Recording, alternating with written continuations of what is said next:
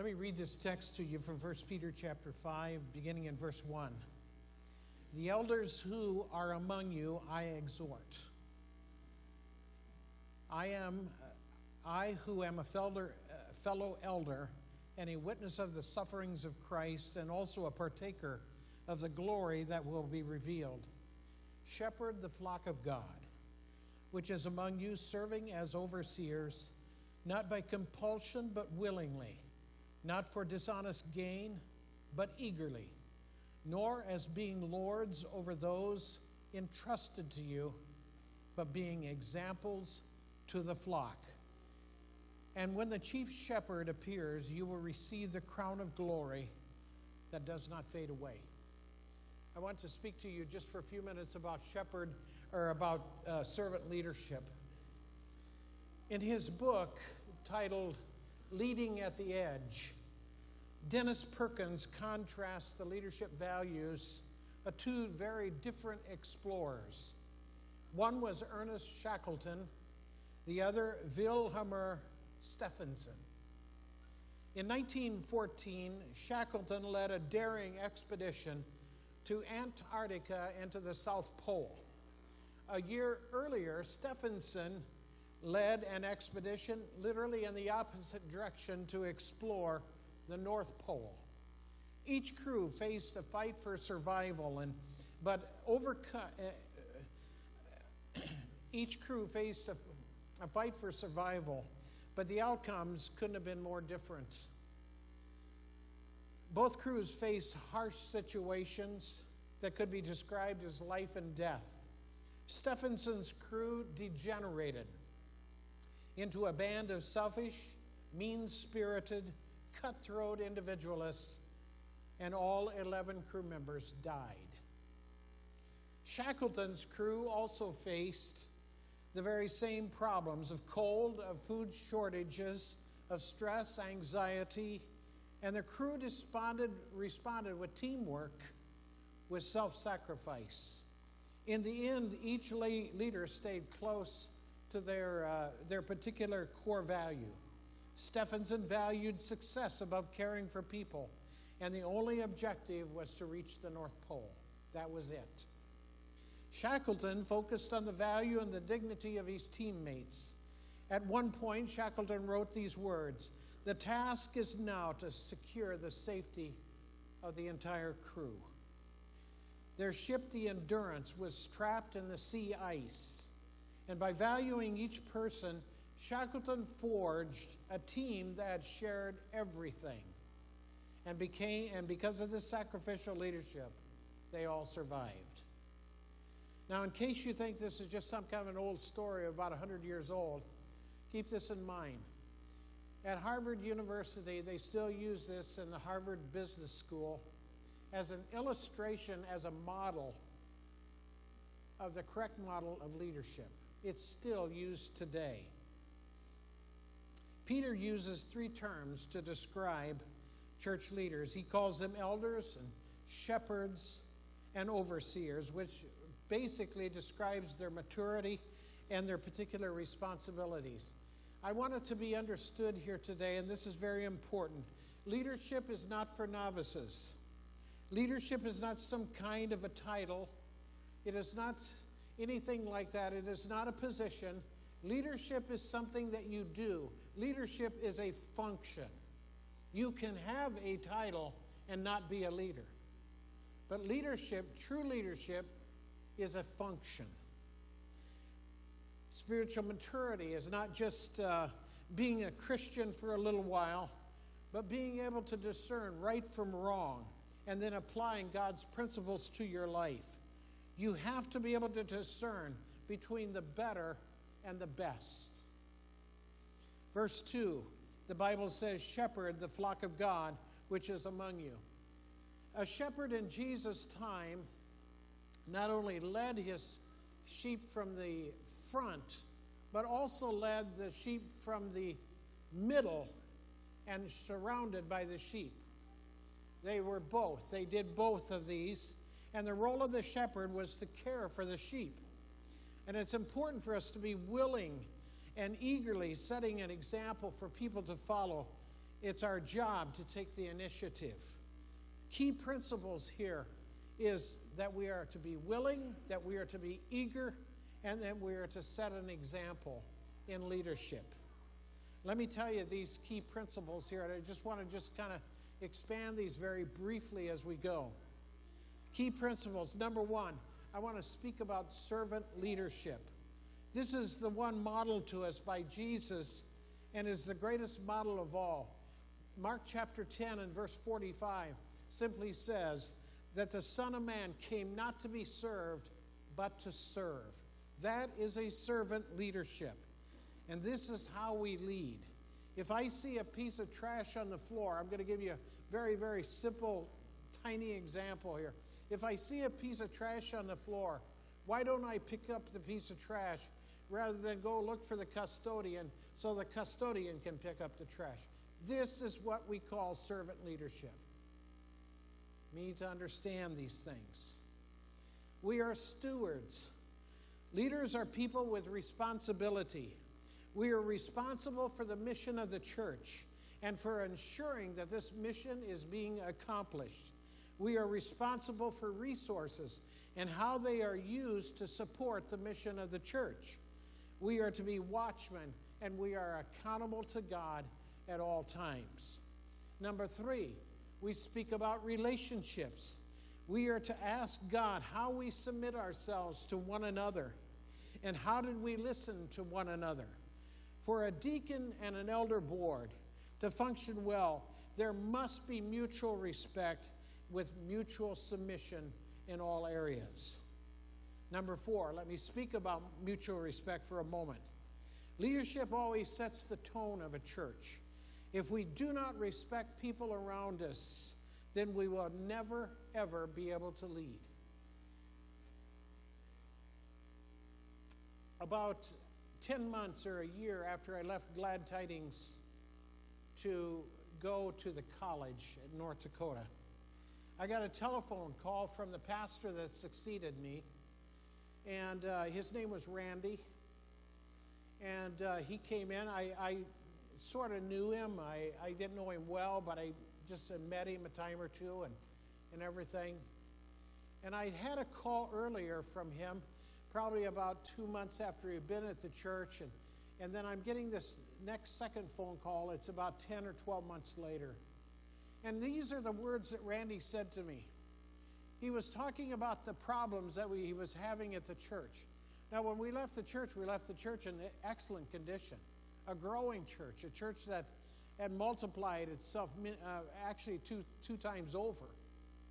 And all of these things, there was a lot of pluses in this whole thing.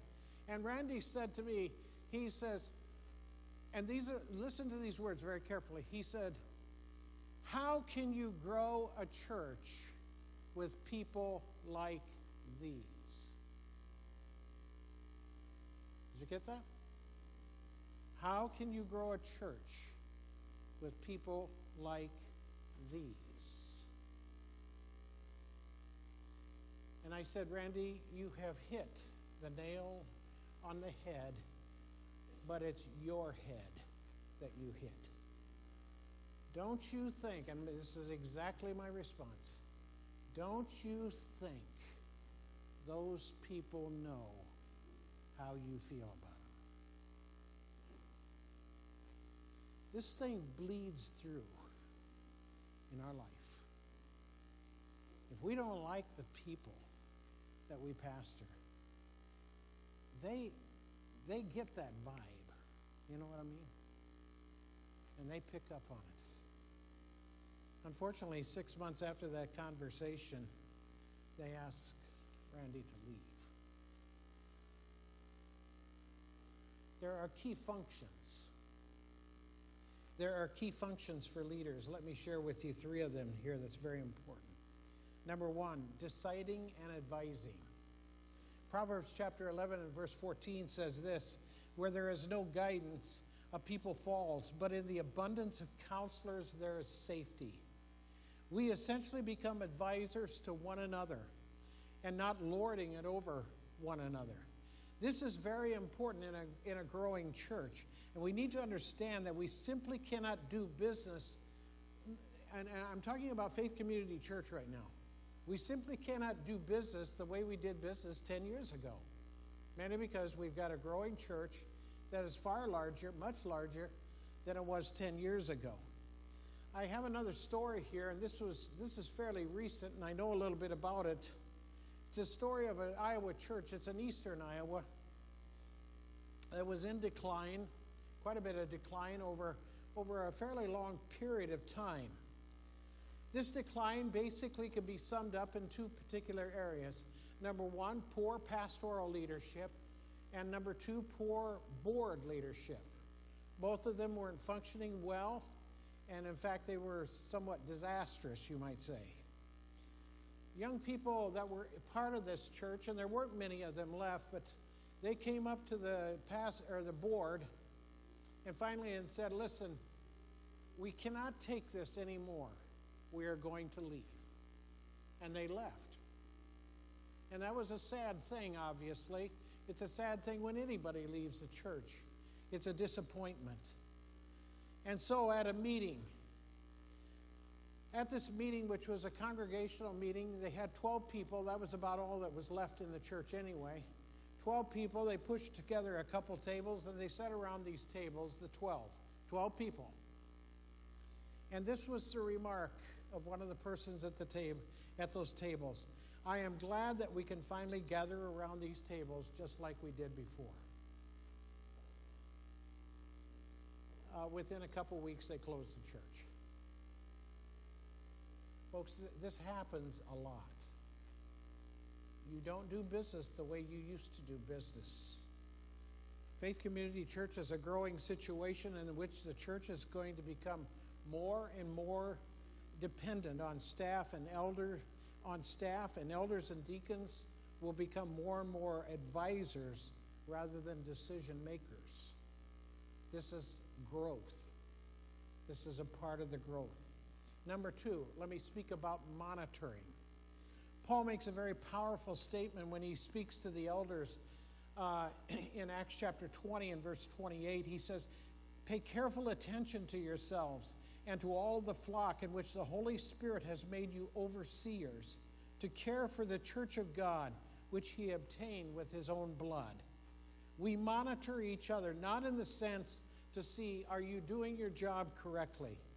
We monitor one another in a framework, not of judgment, but of accountability.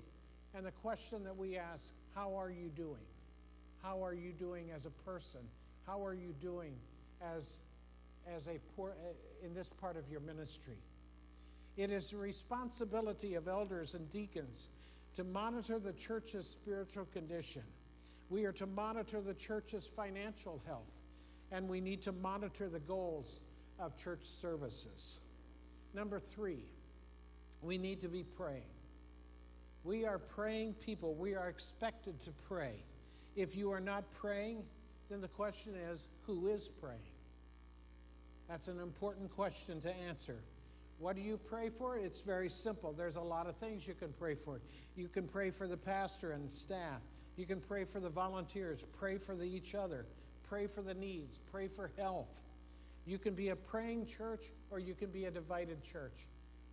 But it will be one or the other and not both.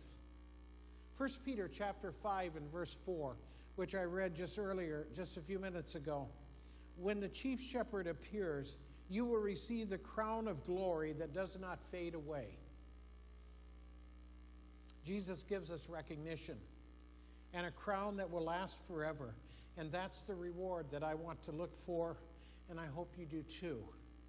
Jesus said in Luke chapter 22 and verse uh, 25, He said, The kings of the Gentiles exercise lordship over them, and those in authority over them are called benefactors. But not so with you. Rather, let the greatest among you become the youngest, and the leader is the one who serves. I want to wind this up and just tell you this. Great churches and great leaders are able to make something out of nothing. Great churches, great leaders are able to make great churches out of nothing. A potter, for example, can take a formless piece of clay and put it on the potter's wheel and shape it into something that is functional and something that is beautiful. The reason they do this is because they see with a different eye. If you give me a piece of, of clay this morning, I'm going to hold it in my hands, look at it, and say, This looks like a lump of clay to me. You give that to a potter, and I could even put it on the wheel, okay? We'll take it another step forward, farther, and I'll put it on the wheel, and that wheel's turning around and around, and I'm trying to put my hands around this thing, it's going to have some weird, wobbly looking, strange, oddball piece. It's just tremendous. But you give that to a potter who knows what he's doing. And listen to me, they will shape something that is wonderful, that is beautiful, that is functional, and something that is desired. And the reason they can do that is because for that particular thing, they have a vision for it. A vision. A vision is able to see things that do not exist today, but they see them today as though they are happening right now. That's vision. That's vision.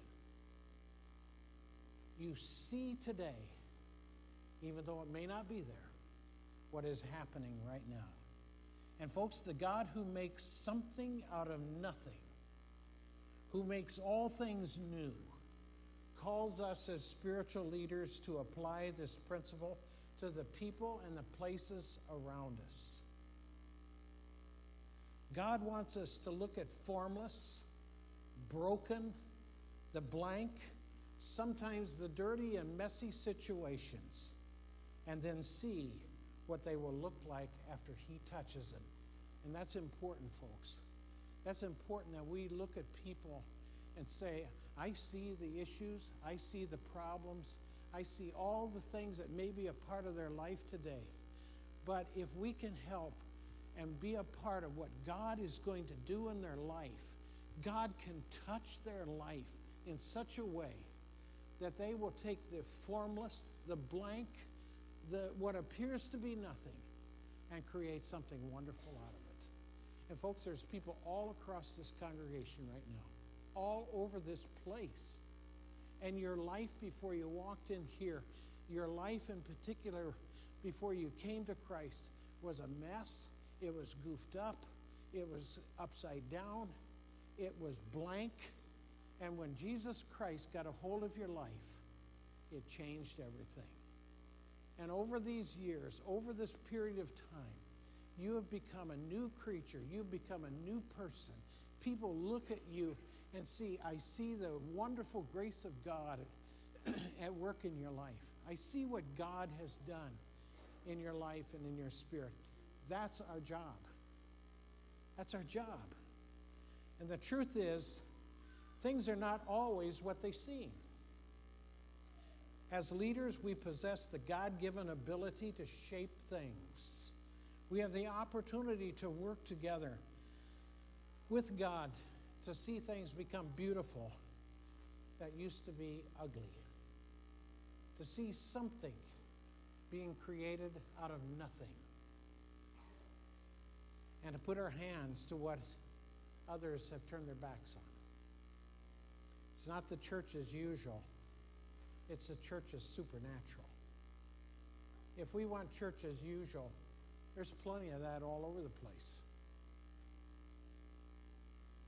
If you want church as supernatural, you have to look to God and ask God to position a vision within your heart and within your life as to what He wants to do in your life. And He becomes the one who transforms and makes all things absolutely, totally brand new. This is one of the exciting things I'm going to tell you right now that we're seeing at Lifegate in Humboldt.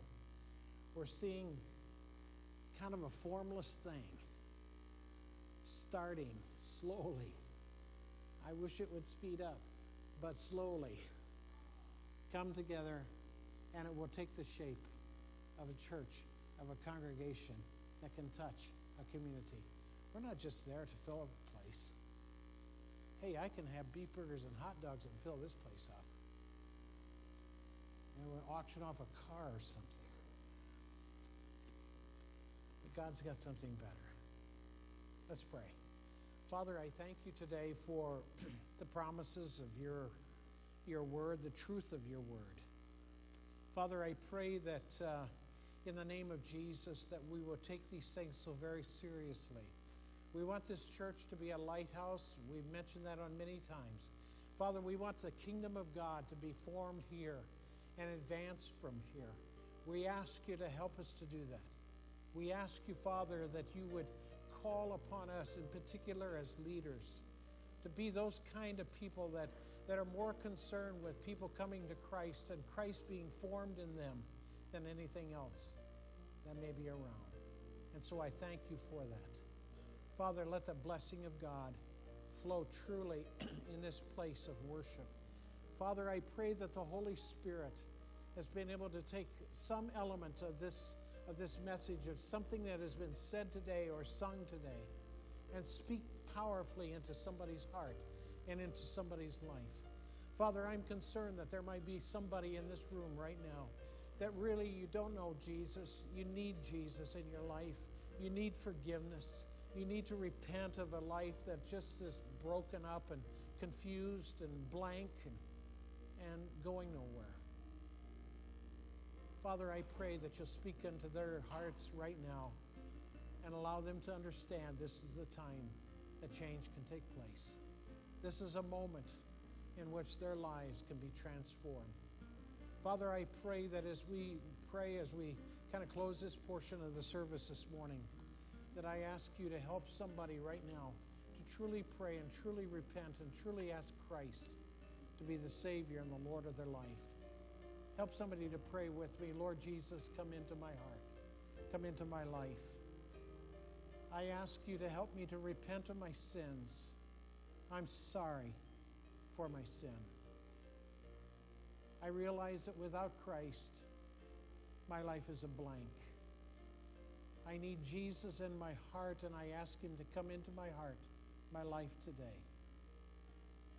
I believe Jesus died for me, and I believe He rose from the dead. Today, I ask Him to be the Savior and Lord of my life. In Jesus' name, amen.